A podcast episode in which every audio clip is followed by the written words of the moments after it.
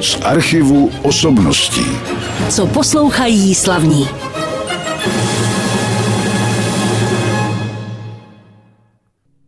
Už skončila první skladba vůbec prvního pořadu z archivu osobností v roce 2022. A já vítám u nás ve studiu člověka, kterého jsem si pozval nejenom proto, že to je syn slavného malíře Oty Janečka, ale taky proto, že sám je vydavatelem. A to je dneska podle mě heroický výkon, protože vydává mimo jiné taky hudbu a budeme si o tom povídat. Mým hostem je Tomáš Janeček. Dobrý den. Dobrý den. Pane Janečku, vy vlastníte vydavatelství, o kterém si budeme povídat za chviličku jako jediný teda, jak jsem se dozvěděl, vlastně všechno, majitel, zaměstnanec. Jsem majitelem toho nejmenšího možného vydavatelství. Jednoho člověka. Ano, jste sám sobě šéfem, ano. to je vždycky jako dobrá věc. Ale já jsem se chtěl vrátit na začátku hned k vašemu tatínkovi. Jak vzpomínáte na o tu Janečka, kolik třeba jeho obrazů se vám podařilo získat, kolik jich máte doma? No to nebudu říkat radši. Dobře, hodně jej. No, je jich dost. Otec hodně maloval, ota Vlastně to byla víceméně práce i záliba a prostě maloval stále, stával dost brzo a maloval a maloval. Hlavně jste starší, jakože já jsem dítě pozdější, takže vlastně si ho spíš pamatuju už v tom mhm. starším věku, takže tam už spíš jako hodně maloval. A méně se bavil. Aj, tak, tak to je škoda teda. ale, ale v každém případě my si ho asi pamatujeme jako autora taky ilustrací ke slabikáři nebo k čítance. To je takový známý jeho počina, jsou to krásné obrázky. A podílíte se třeba taky někdy na jeho výstavě, pokud se někde pořádá? Pořádám výstavy ve spolupráci vždycky s nějakou galerií, takže podílím se a používáte k tomu těch XY obrazů, co máte doma, jak jste říkal. Třeba oni už mají nějakou sbírku, takže doplním nebo prostě postavím novou, vím, kde ty obrazy třeba jsou, koho a podobně. Ale vy jste se asi moc nepotatil, nebo jak je to s vámi asi no. vztahem k výtvarnému umění teď? Výtvarné umění mám rád, ale když někdo v rodině dosáhne vrcholu, tak ty další už by měli zkusit něco jiného. A vy jste se dal na co? No tak já jsem vystudoval techniku elektro, ale nikdy jsem to nedělal. A spíš jsem se jako tíhnul jsem k té hudbě vždycky. Sice jsem nestudoval hudbu, ale vždycky se mi velice líbila. A dokladem budou naše hudební ukázky. Vy jste sebou do studia přinesl jednak desky svoje, nahrávky, které jste vy sám produkoval, co by vydavatel, ale pak taky nahrávky, které jsou od jiných vydavatelství. My jsme na začátku slyšeli takovou lidovou píseň, kterou zaspíval Andreas Scholl, tak zřejmě je to váš oblíbenec. No, já od něj krom toho jednoho CDčka jiné neznám, abych mhm. se přiznal, ale to jsem náhodně někde koupil, asi ještě Bontonland, to byl na Václaváku, kde jsem ho sehnal a mně se velice líbil. Jako to je vlastně lidová anglická píseň, ale myslím si, že to moc hezky zpívá. Ano, tak jsme ji slyšeli teď na začátku našeho pořadu, ale protože ten pořad je taky o hudbě, tak o tom vydavatelství si řekneme za chviličku a teď vás poprosím o první nahrávku, která teda už je z vašeho vydavatelství. Ano. Ale říkám, ten název jsem ještě neřekl, my posluchači ho slyšeli v upoutávce. Jmenuje se to vydavatelství Niberu a za chviličku si vysvětlíme, co to znamená. A tak co jste vybral? Vybral jsem Ernst Bloch, Šolomo, a je to ve verzi klavír čelo, protože ona existuje ještě i symfonická verze. A je to s takovým těm šolomo samozřejmě názvuky, takové těch židovské melodiky. A uvidíte sami, je to prostě nádherná věc s obrovským tahem, takže kousíček si z ní dáme. My jsme mohli teď uvést jenom část skladby Ernsta Blocha Šelomo s Krištofem Leciánem, který hrál na violončelo a klavíristou Janem Niederlem. Bylo to další hudební přání mého dnešního hosta Tomáše Janečka. Pane Janečku, my jsme už řekli název vašeho vydavatelství Nibiru. Já jsem trošku do té upoutávky vysvětloval, co to znamená, že to vzniklo vlastně zřejmě v době Sumerů. Proč jste si vybral tenhle název pro vydavatelství? No tak já, když jsem začal uvažovat že, o vydavatelství, tak jsem si vymýšlel různé názvy, ale oni vlastně, tak co čeká napadne? Nejspíš nějaká je hudební pojem, ale oni ty hudební názvy, pojmy, to vlastně je všude obsazený tisíci jinými vydavatelstvími. Já jsem přišel moc pozdě na to. A tak jsem si řekl, tak co chci dělat? Chci dělat něco, co není úplně známé, co může být vynikající, obrovské, obrovský objev, a taky nemusí. Mm-hmm.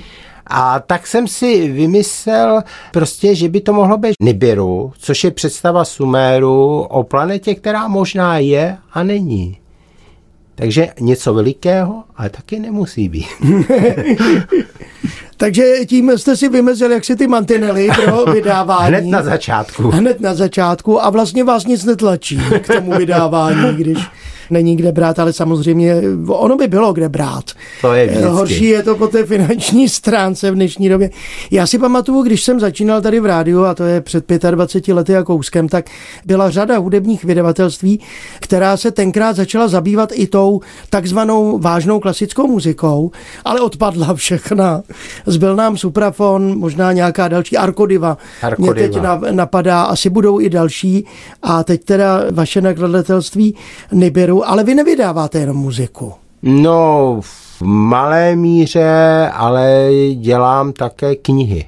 Mhm. Vydávám knihy a to takové, které by nemělo smysl dělat vlastně elektronicky. Prostě, který mají výtvarnou stránku, protože to kniha je krásný předmět. Ano. A Ono v té elektronické podobě je to fajn, člověk si to může přečít, nějakou detektivku v tramvaji, když jede, ale když chce něco prostě takového trvalejšího, tak je to lepší mít knihovně a moct si k tomu zase někdy šáhnout. Totež lidé říkají o gramofonových deskách Ano. a teď teda o CDčkách, že přece jenom je lepší Ne. držet něco v ruce, než to stahovat z internetu. Protože ona to člověk časem jako mu to vymizí z hlavy, když to je jenom v té elektronické podobě a je to někde prostě na nějaké placičce.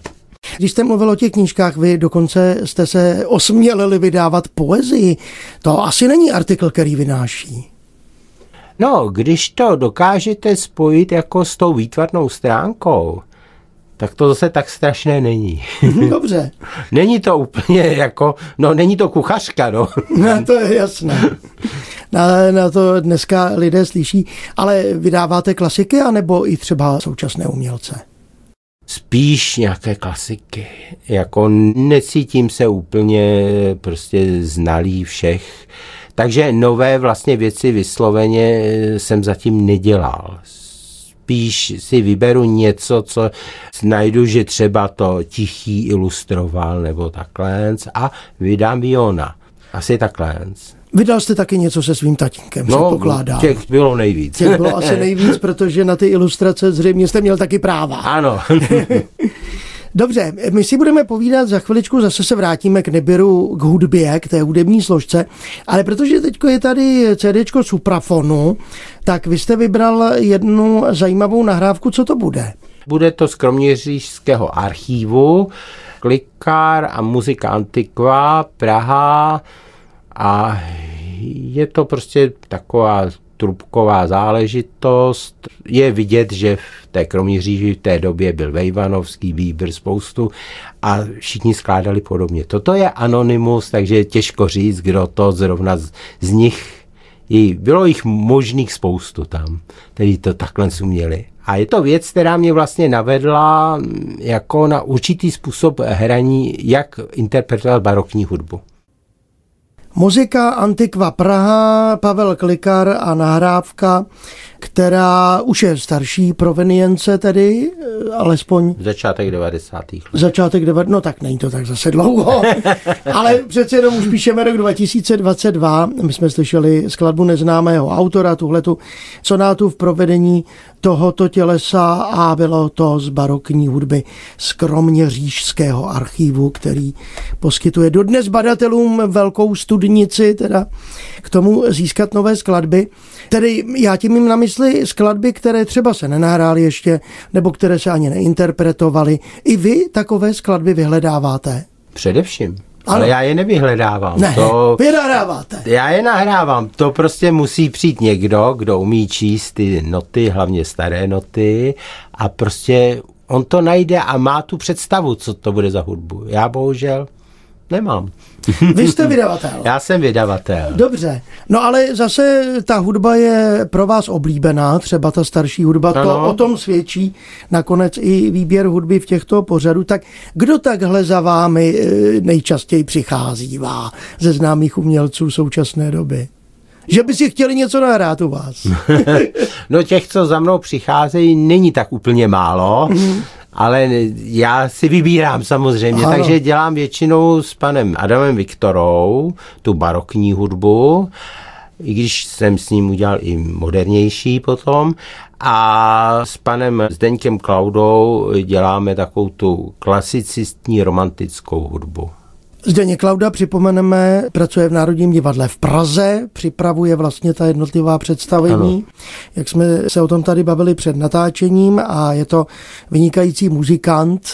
No a k tomu je potřeba ovšem mít nahrávací studio a lidi, kteří kolem toho studia se pohybují, anebo se samozřejmě může nahrávat někde jinde. Tak jak to řešíte nejčastěji? Nejčastěji to řeším v autentickém prostředí, když je to mše v nějakém kostele. Snažím se prostě, aby to byl i dokument o prostoru. Ten prostor je vlastně spoluautorem toho, co slyšíme potom. Na ten prostor. My o tom budeme hovořit v souvislosti s vašimi nahrávkami, ale teď se zase přeneseme někam jinam, i když soubor, který teď vystoupí, ten je známý tím, že hraje na, buď na autentické hudební nástroje, Ano. anebo samozřejmě jejich eh, kopie, protože některé ty nástroje se jaksi nedochovaly, nebo je nemá Ano. ten orchestr. A nebo nejsou v tom stavu, aby se na ně dalo hrát ještě dneska. A ta interpretace je sice autentická, ale přísně dnešníma očima. Je Zítra budou úplně na to jiný názory, jak se to má Je interpretovat. to přesně tak. Bohužel. No a možná, že Nebo naštěstí. Možná, že za já nevím kolik desítek let, stovek let budou jiné názory na interpretaci té současné populární hudby Samozřejmě. a bude se poslouchat něco úplně jiného. To nemůžeme vědět. Ale co jste vybral? Eh, Vybral jsem Jean-Baptiste Lilly, takovou slavnostní prostě intrádu. Tak jsme doposlouchali hudbu Žána Batista hmm. Liliho, to bylo v interpretaci muziky Antiquy Keln s Reinhardem Geblem, tu hudbu tohoto souboru v jeho interpretaci tady často hrajeme na našem rádiu. Tohle bylo dokonce z filmu Král tančí, jak jste mi říkal mezi tím, co jsme tu hudbu poslouchali. Tak to je další hudební ukázka a zase ještě to nebylo vaše vydavatelství. Ne, tohle to Trošku ne. to střídáme. Ano. Tohle bylo jedno zahraniční a my teď přejdeme ale už k vašemu vydavatelství. A jak jste se dostal k dámě, o které já vím, že byla žačkou paní profesorky Zuzany Růžičkové. Mimochodem v těchto dnech si budeme připomínat tuším, že 25. výročí nedožité narozenin.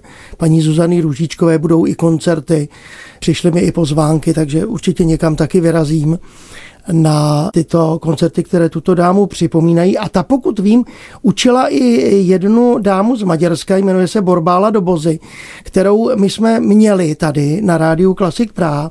Takže i zahraničními umělci vlastně spolupracujete, dá se říci. A nebo to je výjimka. Ona ale není tak úplně zahraniční. Není, ona mluví i česky nebo československy spíš a velice dobře. A v té barokní hudbě je vždycky aspoň pět, šest interpretů, kteří jsou z ciziny, protože vrcholné hráče na ty původní nástroje dobové mm, to není tak úplně lehké vždycky sehnat a nejsou k dispozici třeba tady hned, tak se musí spolupracovat i vlastně napříč všemi možnými Evropou, někdy i světem. No a když mluvíme o té Evropě, světě, jak třeba probíhá distribuce, daří se vám prodávat desky vašeho vydavatelství i v zahraničí? Dokonce spíš. Spíš než u nás? No, protože ten trh je tady strašně malý. Mm-hmm. Takže a obzvlášť v dnešní době, kdy se i dá stahovat a podobně, tak prostě je to už spíš celosvětová záležitost. To je pravda. Já znám taky řadu interpretů, kteří interpretují i třeba naší hudbu zahraničí, tak samozřejmě ti mají zájem i o to třeba nahrávat u vás ve vašem studiu. Zavzpomínejte ještě na další jména. My jsme tady zatím jmenovali paní Dobozy a nebo Adama Viktoru a ensemble Inegal. Jaký jsou ti další? Nebo ty další soubory? No, já dělám většinou s těma, s těma dvěma mm-hmm. Souborama, protože jako já vydám tak dvě CDčka do roka, to jako finančně ani prostě lidsky by se to nedalo stihnout víc. Máli se to dělat kvalitně. Ano, to jsem chtěl právě říct. V kvalitě je síla, nikoli ve kvantitě. Takže je to málo. je to málo. Ne?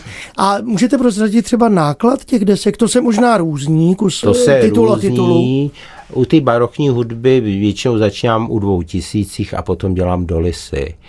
Když se to prodává, což většinou u toho zelenky tam ty dolisy bývají, a u toho romantismu, klasicismu většinou začínám na 15 stech s tím, že se zase můžou dělat dolisy potom.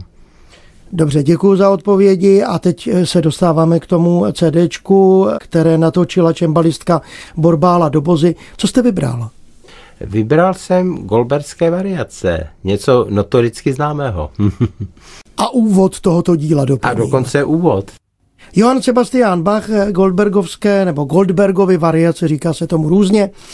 Vy jste slyšeli úvod tohoto díla s hráčkou na čembalo Borbálou Dobozy, která byla i tady ve studiu Rádia Klasik Praha, stejně tak jako dnes můj host Tomáš Janeček. Jandismas Zelenka, to je takový váš, řekněme, velmi oblíbený autor. Aspoň jsem četl jeden rozhovor, starší rozhovor na internetu. Tak jak je to s vaší láskou k tomuto umělci a myslíte si, protože vy jste říkal, že vydáváte spíš věci, které nebyly vydány nebo nebyly vydány celé. Jandismas Zelenka se nevydává na vás příliš dost. No tak dneska se docela už vydává. On je tam problém interpretační, protože jednak jsou to náročné skladby a to po stránce jak eh, interpretační, tak i finanční, protože on, pan Zelenka, měl k dispozici obrovský orchestr a pro takovýto obrovský orchestr vynikajících hráčů skládal. Takže ono dát dohromady prostě 50 lidí, to není tak úplně jednoduché. Tedy opravdu prostě musí to zvládnout. To je náročné. Takže z tohoto důvodu toho se nedělá až tolik. Je to trošku jiné baroko, než je Vivaldi, no, trošku náročnější. Trošku náročnější, no, Jan Disma Zelenka, provedení ansámblu Inegal, Adam Viktora, vedoucí tohoto souboru. Na to se těším. Kdo vám většinou dělá režii, myslím hudební režii těch nahrávek? Máte stále koně? Ano, mám. Z začátku to většinou dělal pan Petr Řezníček u ty barokní hudby a v poslední době je to nejčastěji pan Grček. I když se nejedná o barokní hudbu? Já například i, i tu romantickou dělá vynikajícím způsobem. Já jsem ho nedávno taky zažil, dělal hudební režii pro Romana Janála třeba, mm-hmm, pro jo. pana Karla Košárka, to byly Dvořákovy písně takže taky vynikajícím způsobem. A je to radost vždycky, jak komunikuje s těma hudebníkama, pač to je umění. Je to tak? Tak eh, pustíme si něco s panem Adamem Viktorou a jeho souborem. Dobře, takže to bude část k očištění Pany Marie. Samozřejmě Jan Dismas Zalenka. Uvedli jsme část mše k očištění Pany Marie od Jana Dismase Zelenky.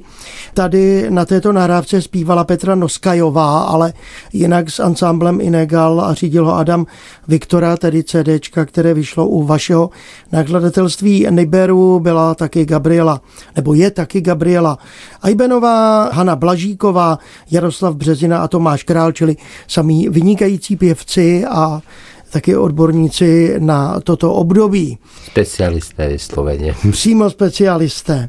Já se teď chci zeptat taky na vaše ještě další aktivity, kromě toho, že máte vydavatelství, tak vy taky, pokud se nemýlím, fotografujete, nebo fotografoval jste, stále to platí a co fotíte? No, tak já si fotím pro sebe. Ano. A nejčastěji z krajinu, a nebo prostě nějaký zátiší, co vidím. Já nedělám vlastně aranžovanou fotografii. Prostě hledám to, co mě osloví, když kolem sebe. A vystavujete taky ty fotky, nebo teda je to jenom pro sebe, pro vás? Párkrát jsem vystavoval, párkrát znamená asi 8-9 výstav jsem měl mm-hmm. zatím. A spíš je to takový, je to hodně pro radost. No. Vy se specializujete právě ve svém vydavatelství na to, o čem jsme tady hovořili, na tu třeba hudbu starou, ale uvažoval jste nebo nechtěl byste podpořit i třeba některé mladé umělce? Problém současná hudba tím nastoluji. Hmm. No, současná hudba, já ji mám rád, i když mám někdy problém s tím, že mám pocit, že to, že ta hudba si řekla, že je vážná, což se dřív nikdy neříkalo, že to je vážná ano. hudba, tak se bere moc vážně. Ano. A má strach udělat hezkou melodii třeba. Ono tam musí být kontrast mezi tou nepříjemností třeba a krásou melodie. Aby to bylo prostě v kontrastu a ne jenom to, co tolik nelahodí. Ano. Jo, to je moje představa taková, no. My tady snažíme vždycky říkáme Wolfgang Amadeus Mozart, to je vlastně tvůrce populární muziky své doby. No samozřejmě, to je hitmaker, tak jako byl Vivaldi nebo takhle. To prostě samozřejmě. Chodíte taky na koncerty a teď nemyslím jenom koncerty té, říkejme jí, klasická hudba. No, tak já nemám, že bych moc rozděloval hudbu na barokní, když jsme teďka o tom mluvili různě, teprve pro přiblížení, ale já dneska jdu na Michala Prokopa například, čili to je vlastně soul, rock, to je něco úplně jiného a těším se na ten koncert. A mám rád velice jazz, ale tak jako v tom vydavatelství se soustředuju na to, co se říká vážná hudba, protože já bych prostě nestihl všechno všechny své aktivity. Člověk se musí na něco umět prostě říct, že tím půjde. No a protože jsem mohl čerpat vlastně jenom z toho jednoho článku, a pak z nějakých jenom takových jiných informací těch moc nebylo, tak co ještě všechno stíháte? Občas udělám otci nějakou výstavu, teď například třeba jako překvapení pro lidi byly výstavy velkých soch, který otec udělal, a to jsou jako kubistické sochy nebo abstraktní lidské jako ve velikosti lidské postavy, takže to je pro lidi docela překvapující. Zase, aby to bylo něco trošku jiného. No. Takže nejste zastáncem toho dělat pořád to tež, ale jak si to měnit. Občas to trošku změnit. Dobře, tak pojďme k předposlední hudební ukázce, abychom stihli všechnu hudbu. Tady vidím dílo člověka, který teda už loni, musím říkat, oslavil nebo my jsme spíš oslavili jeho výročí narozenin jo, 180 ano. řadou koncertů, ale tohleto CDčko je asi trošku starší. Ano, z roku 2001. 2001. Tady vidím. Tak co z něj uslyšíme? Uslyšíte první část Kyrie, Lužanské mše, která je notoricky známá, čili je to něco proti tomu, co jsem tady říkal, že se snažím dělat věci, pokud možná neznáme, ale je to poprvé nahráno v Lužanech, tam, pro co to bylo složeno a je to v té původní podobě, to znamená pro malý sbor vlastně a dopravu, za doprovodu varhán. Takže je to také velmi komorní proti tomu, jak se to dneska hrává třeba s tím symfonickým orchestrem. Na varany hrál Kristof Bossert a taky zpíval sbor, jak jsme o tom hovořili v této části Kyrie Dvořákova díla, tedy Lužanské mšedé dur lužanské myšleno z Lužan a tam taky nahráváno. No a já už se budu pomalu loučit s mým dnešním hostem, který je podle mě hrdinou naší doby, protože hudební vydavatelství, které se zabývá vydáváním této muziky, tak bychom tady potřebovali, ale samozřejmě ten odbyt je v současné době trošku problém a problém je i nahrávání z finanční stránky, ale já vám gratuluji, že se vám to povedlo, protože ta CDčka, která jsem si prohlížel na vašich webových stránkách, a ty teď řekneme, asi budou jednoduché.